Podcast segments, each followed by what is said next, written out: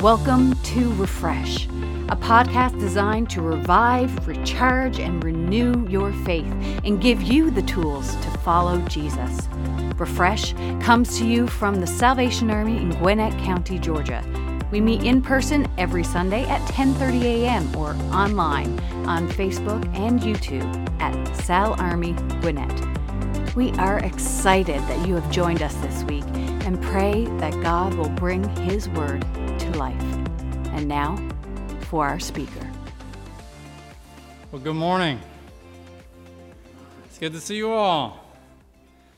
And I am so excited to be again for a second time with you in person in here. And if you're watching online, welcome.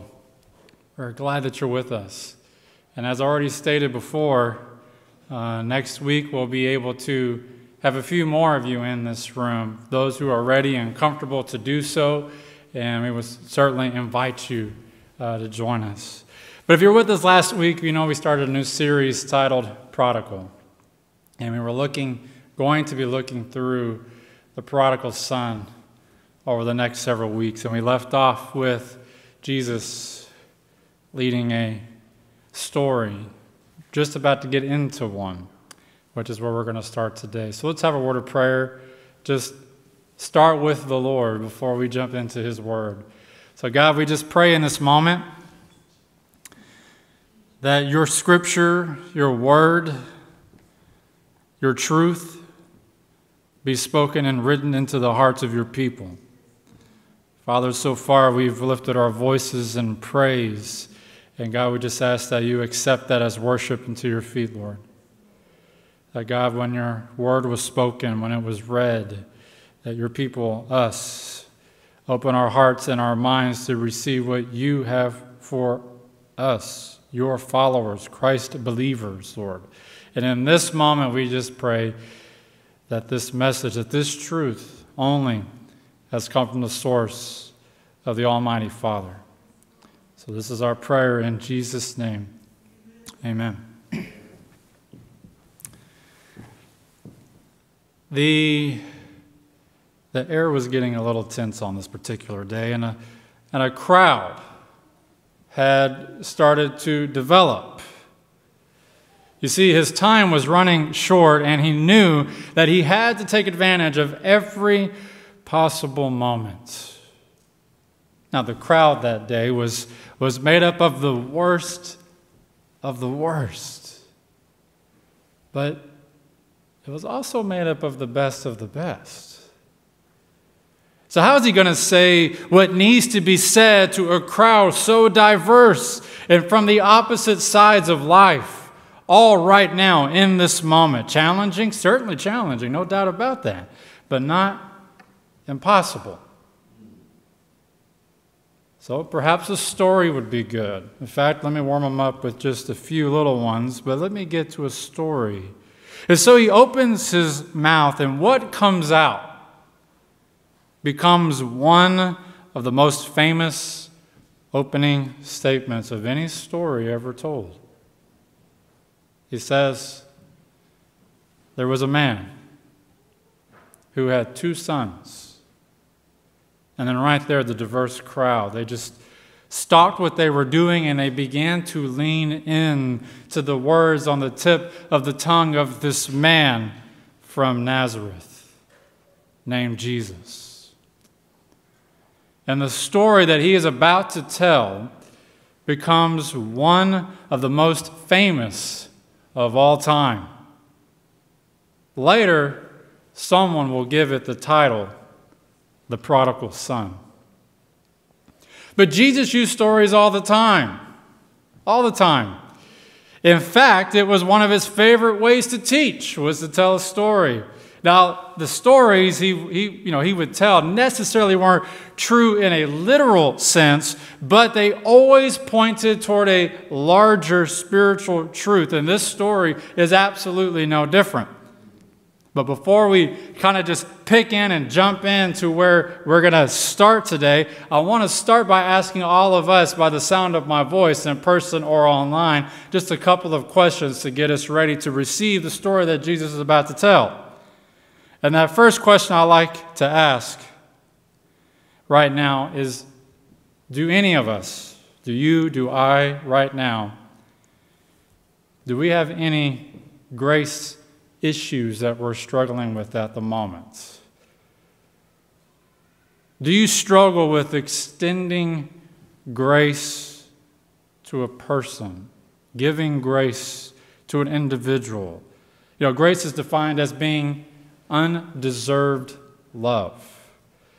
So, are you struggling right now with extending undeserved love to a person right now in your life? Now, if you are, in fact, while I was saying that, and if a person came up into your mind, Here's what I want you to do I want you to invite that person mentally to the seat next to you and share this story with each other. And the second question that I want to ask is that are you right now yourself struggling with extending that same grace to yourself? Are you having a hard time giving it and are you having a hard time receiving it if you're there? Because you see, we, you and I, we are the most critical of ourselves more than anybody else in the world. Because we know ourselves more than anybody else in the world. And so I just want to start up front saying that if you answered yes to one or both of those questions, then congratulations. You actually have something in common with the very people that heard this story on the first day it was ever told. And you and I can still be in that diverse crowd, even thousands of years later, hearing it once again. And so, before the great crowd, Jesus begins to tell a story with this. There was a man who had two sons. The younger son said to his father, Father, give me my share of the estate. And so he divided the property among them. Now let's stop right there. Usually you don't stop right there. That's like the setup of the story. You just kind of like we need like we need to know what's happening, what's taking place. Okay, I get it. Yep, some guy came and asked for some money, and then that's where his story begins. But actually, the story has already begun for the developing of the character of the young son. You see, what took place right now, just in that first sentence of that story, is that it is important to know that at the time, the Jewish culture, when this story was told, it was based what was called a shame and honor society. That's what it was. Everything you did either brought shame or honor to you and your family. And so, in this case, what we just experienced in the first two sentences of this story is that right now, the son, young son, has gone to his father to ask for his estate. Well, the only way to receive an inheritance or an estate is that if the head of the house dies. And then it will be deeded out appropriately. That's the only way you can get your inheritance or estate. So we start the story off with the young son essentially saying to his dad, Dad, I wish you were dead so I can get your money. The son has brought shame to his family. He has brought shame to his father. Essentially, he's just saying, let's skip the dead part, and can you just give it to me now? Because I do feel that way about you. Can I have it? And so the young son took all his inheritance, all of his estate, his money, whatever, whatever was given to him, and he left his father's house. And so the story continues. It says, Not long after that, not years later, not long after that, the younger son got together all he had, everything he had, and he set off for a distant country. Not even the same country of his father's land to a distant country. And in there, in a distant place away from home, he squandered his wealth in wild living. And after he spent everything, everything, there was a severe famine in that entire country. And he found himself in great need. And so he went out and he hired himself to a citizen of that country, who then sent him to his fields to feed pigs. And oh, he longed, the young son longed to fill his stomach with the food that the pigs were eating. But no one, no one gave him anything. The young son has now spent all of his money, all of his estate, all of his inheritance, and he's found himself now tending pigs. The most unclean animal according to the Jewish tradition. I mean, so essentially, the, the son here has gone off and expended his entire inheritance, his entire wealth that his father has given him. And he has now gone into a distant land, a distant country. He wanted to be so separated from his father that he didn't even want to be in the same country that his family was in. And so he left to another nation and he spent all of his wealth there. And then, as he found himself now with nothing, he had to go and be at the, the submission, to be at the authority of a citizen of that other nation, who then said, The only job I have is for you to feed the pigs. How many of us have found ourselves feeding the pigs from time to time? Feeding in a different, far, distant land that we, for whatever reason, feel that we can't come home. And in fact, that we, in ourselves, in our hearts, in our souls, in our minds, from time to time will find ourselves being in the pig pen. And the funny thing is that pigs are still today considered very unclean animals. Now, bacon's very good. I do like that. Uh, there's a lot of things about the pig that taste very good, but there is a reason why, even still today, that pork is not a part of the Jewish diet.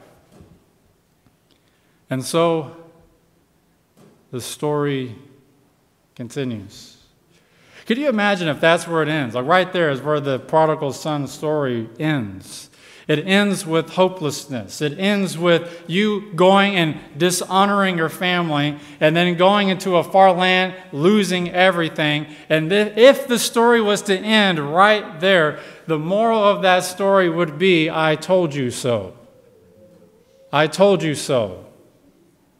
But you see, the story doesn't stop, it actually keeps going, and it says this. The next few words, the next actually five or six words, changes the entire story. It says, When he came to his senses. When he came to his senses, he was covered in filth, feeding pigs, wanting to, he was desiring the same food that the pigs were eating. He was wanting that unnutritional whatever it is in his body. And he was in the filth of it all when he came to his senses and he said to himself, How many of my father's hired servants? Not even family, not sons, not daughters, not, not, not his wife, not mom. How many of my father's hired servants? Have food to spare. And here I am, starving to death. Man, this is such an incredible part of the story. Such an amazing part of the story because you see, when we actually break down the words come, came to his senses, what that actually translates from, what that actually means is that he felt shame. That's what it actually means. It means that he felt shame, that he was in the pig pen, that he was covered in dirt, that he was covered in mess, he was covered in sin, and he felt shame. And it was when he felt shame that he said to himself, How many of my father's hired servants don't even have to worry about where they eat? How many of us have ever felt shame before? Everyone loves it, right? No. no, we don't like shame. We don't like shame at all. But I'm going to tell you that shame is a very funny thing. See, many of us associate shame as a very extremely negative feeling because it is. Anytime you feel it, every time you experience it, you don't walk away usually going, Man, I feel great. That was, that was remarkable. Thank you for that. You don't usually walk away feeling that way. And oftentimes, shame is brought onto us from an outside source. Somebody else actually is putting it on us, wanting us to experience it from another person. But I'm going to tell you, in my research of all this, when I was looking at that phrase, came to his senses, and I started doing a deep dive on shame and all this other stuff, I found, I discovered that there are actually five types of people when it comes to shame. There are five different shamers, if you will, in kind of the shame dictionary. And those five are inflators, comparers, projectors, translators, and exaggerators. These are the five types of shame. The inflators, these are the guys that are great. Oh man, they're good too. They are great at turning one single bad decision that you made. And they took that one little bad decision or bad act, and they have now painted you as a bad person. You are no longer who I thought you were. You are, and I cannot trust you anymore. I cannot, I cannot, and it is, they are inflating that one thing. Maybe it wasn't your best day. Maybe it wasn't your, your, your, your highlight moment of the week. But now they have painted you with one stroke saying that you are no longer a part of this. And so they turn that one bad single decision into a new identity that is now yours to carry. Then you have comparers. Comparers, uh, these guys uh, really are kind of more of an interpersonal struggle here but comparers, they compare someone else's success. So if somebody else is successful, they, that always equals your personal failure. If somebody else is successful, that means you are a failure. See, these guys, these guys feel it every time they jump on social media. When they're going through Instagram or Facebook or, their, or Twitter or fill in the blank, I know there's like a hundred of them out there, uh, that these guys are just every scroll that they, every little scroll they take is like a mini shaming ceremony within their heart. They just feel like that they can't get there. They can't, these guys have it, and I don't. And then you have projectors. Projectors believe that everyone must have the same negative thoughts about you that you have about yourself. That you know the worst things about you, you know everything about you that is just bad. And so you automatically project that onto you from everyone else in the room. I'm right here to tell you today that that's not true. The projecting isn't true. That's Satan projecting that image on you. And then the last one is translators. Translators. And these guys are good at turning any, uh, any minor criticism into a major attack on your character. minor criticism into a major attack on your character. For example, you know, your wife has come up to you and she, she said, Honey, I've, I've asked you to take the trash out like three times. You know, three times. And so the, the husband, now my wife doesn't you know, do this, of course, she's an angel, but, you know, when I, I, you know, you could take that as like, I cannot, you're translating it as I, I'm not a provider for my family. I'm not, I, I'm not because I am trash. You know, I may be a little over exaggerated, but, but, you know, it, it, they translate what is intended not to be shameful, but they translate it into their heart as an act of shame. You know, and these are translators. They don't know the difference between finding a dollar on the ground and robbing a bank. You know, it's just they translate it to, to always to the extreme, and then they'll beat themselves up from it. Have, have you guys ever experienced any of this before? Have you ever seen someone maybe going through some of these things before, and you're looking back going, you know, we don't think that much, we don't think that way about you. You know that, right? Maybe, maybe you're kind of walking with someone who's going through some of these things right now. And I'm going to tell you that these indeed absolutely can hurt. And they do create negative feelings, absolutely create negative feelings.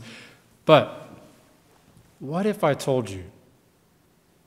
What if I told you that not all shame is bad? What if I told uh, just follow me, hang with me for a moment. What if I told you that not all shame is bad or intended to make you feel bad? See, there is a type of shame that we can actually experience that is very healthy, very growing, very positive. It is there. It's the shame of the Holy Spirit.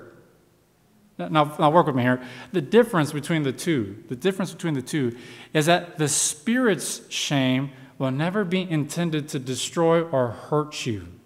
It will never be to destroy what God is trying to build and redeem and create. He's not trying to actually to, to rip you to pieces to say that I am better than you. Listen up. You better do what I say. Is that that type of shame? But instead, that any time that shame of the Spirit comes, it's actually a way for Him to come save us. It's actually a way for him to, it's essentially he's throwing out the life, the life raft there, and he's saying, grab on because you are, you don't even realize you're drowning. Here, grab onto this. Grab onto that. I'll even do the work and pull you in. I just need you to grab onto it.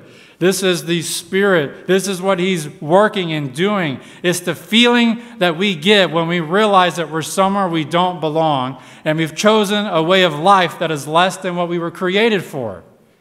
That the young son, right now, in our story, that he's laying with the pigs covered in dirt and covered in mess, and he's covered in all this stuff. And in that moment, it's that the Spirit spoke into him. He cast out a life a life raft and told the young son to grab on, hold this, hold this. And he's saying, and then the son says, I came to my senses. I came to my senses. I realized that I am somewhere I don't belong. I've been created more for this than what I'm experiencing. Now, what I don't want you to hear is that, is that we never go into the pig pens or the dirty messes of life. That's not to say that we never go in those places, but you see, is that we actually have to be on the other end so that when our brothers and our sisters are covered in dirt and mess all around them, covered in sin, that we could go into the pen and be that extending hand to get them out of the dirt instead of being the ones kneeling next to them eating with the pigs. Is that we must in our hearts and our souls and our minds be fully given over to Christ, to be given to Him. And so, through that, through the Holy Spirit, and thank God for the Holy Spirit. Thank God for that He is still calling out our names and throwing us a life raft every now and then. Thank God for that. You know, this is the, this is the pivoting moment in our scripture was that when the young son in the story experienced that with the Spirit, and when he woke up and he found himself eating from the pig pen and instead of his father's table. is when he realized he wasn't where he belonged. So I'm willing to bet that many of us in this room have found ourselves in a spiritual pig pen from time to time. That we've been there before. That this pig pen, work with me here, that this, this place where we're going to comfortably eat with the pigs, if you will, looks a little different than you know maybe than what our, our neighbor is going through, but it looks a little different for all of us. But we know that the feeling is actually identical, it's the same. Some might be the, the pen of addiction or bad relationships or depression or finances. You may be struggling with those things, and that, that just is covering you, and you feel like you cannot escape or get out of it. And right now in our world, it may be loneliness, it may be illness, and it may be a several, you haven't had a job in months and you don't know what to do. And so what you have done is you've lent yourself out to another country to go and try to find your satisfaction and you have found and you've been on the road and the journey and you are spent. You have nothing. You have nothing to give people and you feel like no one could give you anything and so you find yourself in the pen and you want to go eat with the pigs and I'm here to tell you that the Father has set the table and he wants you to come and eat because you are not you are not not that person. We are not called or created to be there. It's okay to come home. It's okay because He's made the table, He's set it up, and He's got your placemat, your name.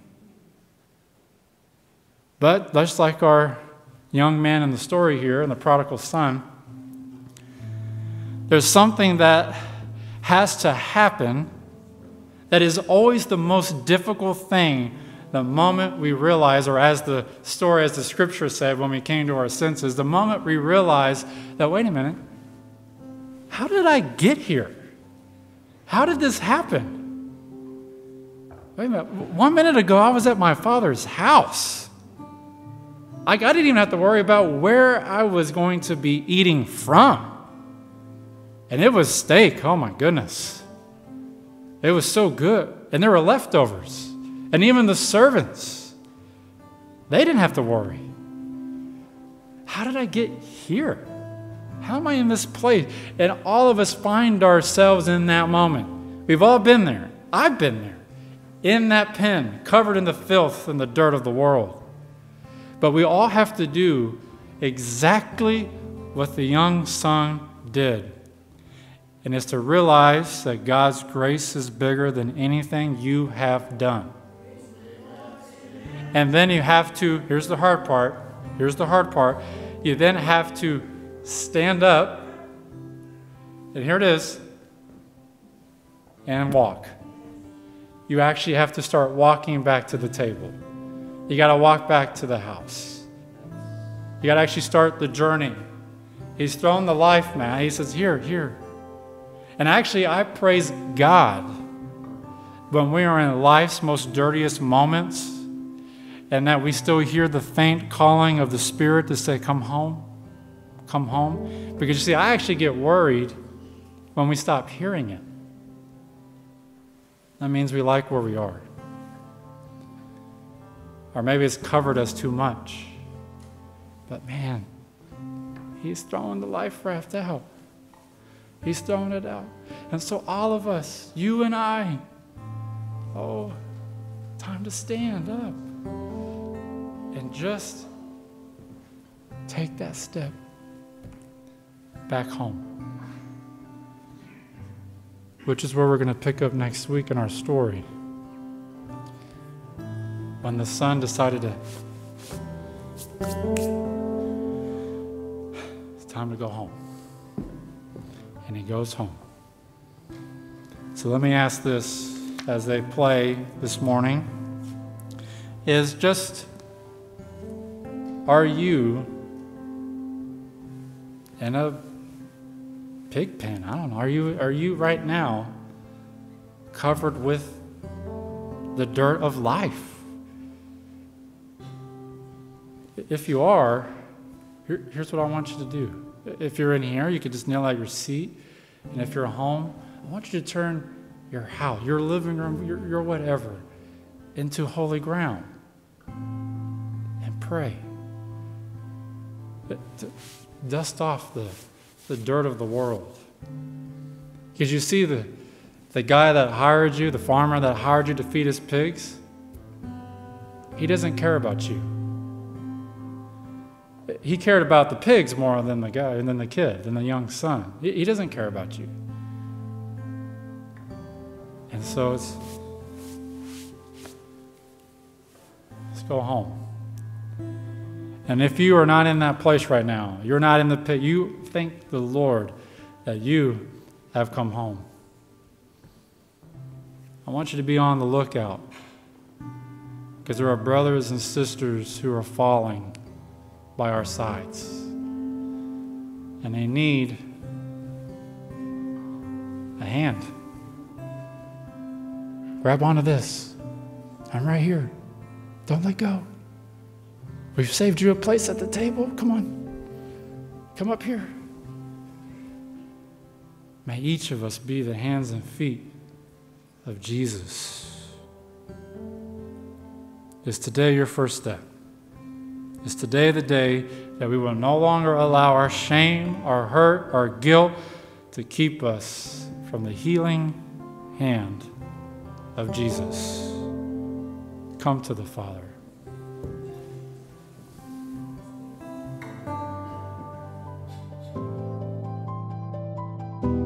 Thank you for listening to Refresh. Be sure to hit subscribe and like us on Facebook and YouTube to never miss an episode. If you liked what you heard, be sure to share it with your friends and family. We pray that you will be refreshed and ready to take on your week. See you next time. God bless.